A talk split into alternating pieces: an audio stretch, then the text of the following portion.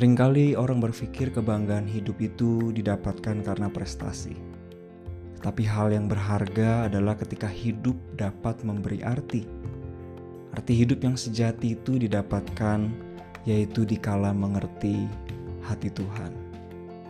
Firman Tuhan dalam 2 Korintus 1 ayat yang ke-12 mengatakan, Inilah yang kami megahkan, yaitu bahwa suara hati kami memberi kesaksian kepada kami bahwa hidup kami di dunia ini, khususnya dalam hubungan kami dengan kamu, dikuasai oleh ketulusan dan kemurnian dari Allah, bukan oleh hikmat duniawi, tetapi oleh kekuatan kasih karunia Allah. Emas menjadi semakin berharga dan bernilai ketika dalam keadaan yang bersih dan juga murni.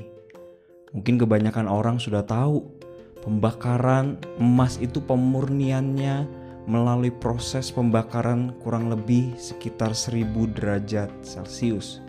Panas sekali. Namun emas itu dapat dilebur, dibersihkan dan akan menjadi semakin murni. Kehidupan orang Kristen juga seharusnya demikian.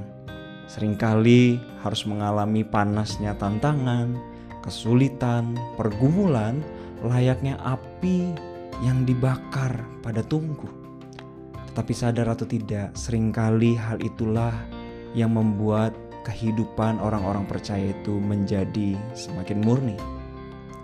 Demikian pula yang dialami oleh seorang Paulus. Paulus kala itu merubah rencananya yang akan pergi menuju ke kota Korintus. Kala itu ia mengurungkan niatnya karena diduga ada banyak orang yang menolak Paulus dan menganggap bahwa ajarannya itu tidak benar.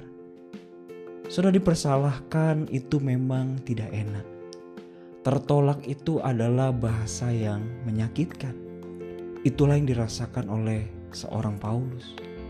Ia begitu rindu untuk mengunjungi kota Korintus, mengunjungi jemaat Korintus pada waktu itu, tetapi demi kebaikan bersama ia menunda rencananya.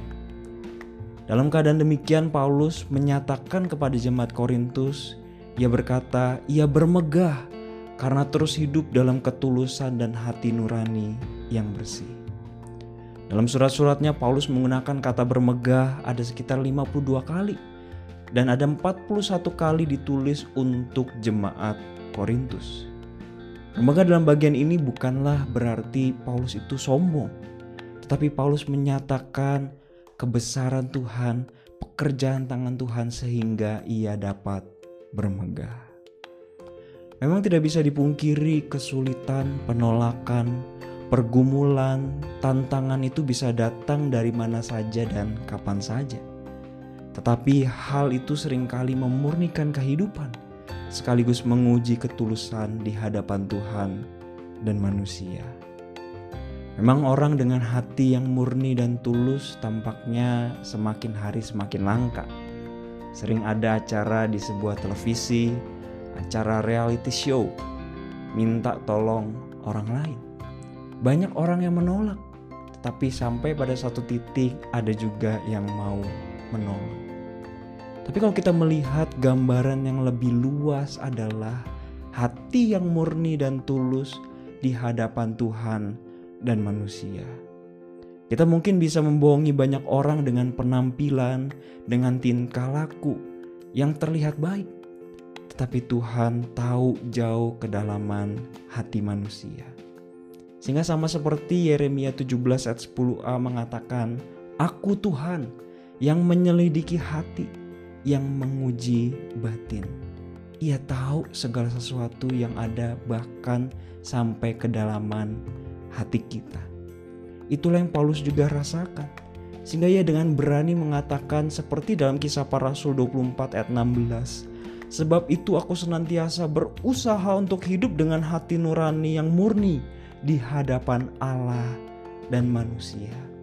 Di sini Paulus ingin menyatakan di hadapan manusia aku oke. Di hadapan Allah aku juga oke.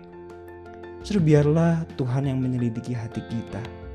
Apakah kita orang-orang yang hidupnya tulus dan murni di hadapan Tuhan dan sesama? Kita mau hidup terus jadi berkat, kita mau terus diuji, dibakar, sehingga kita semakin terlihat murni dan Tuhan semakin dipermuliakan. Bagaimana dengan kehidupan kita saat ini?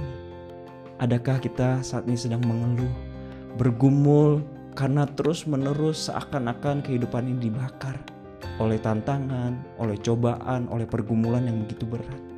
Tapi percayalah, ketika justru kita dibakar bahkan dengan perapian yang begitu menyala-nyala, di sanalah momen kita dimurnikan. Di sanalah momen di mana kita dibentuk semakin lebih indah. Dan kita juga menguji setiap diri kita. Apakah kita benar adalah orang-orang yang tulus, orang-orang yang murni, bukan hanya di depan manusia, tetapi juga di hadapan Allah. Banyak orang bisa dibohongi dengan keadaan yang tampak dari luar, tetapi Tuhan tidak pernah dibohongi dengan keadaan di dalam hati kita. Teruslah menjadi orang yang otentik, teruslah menjadi orang yang transparan di hadapan Tuhan dan juga manusia. Kita menjadi orang yang tulus dan murni kepada setiap mereka. Tuhan Yesus memberkati.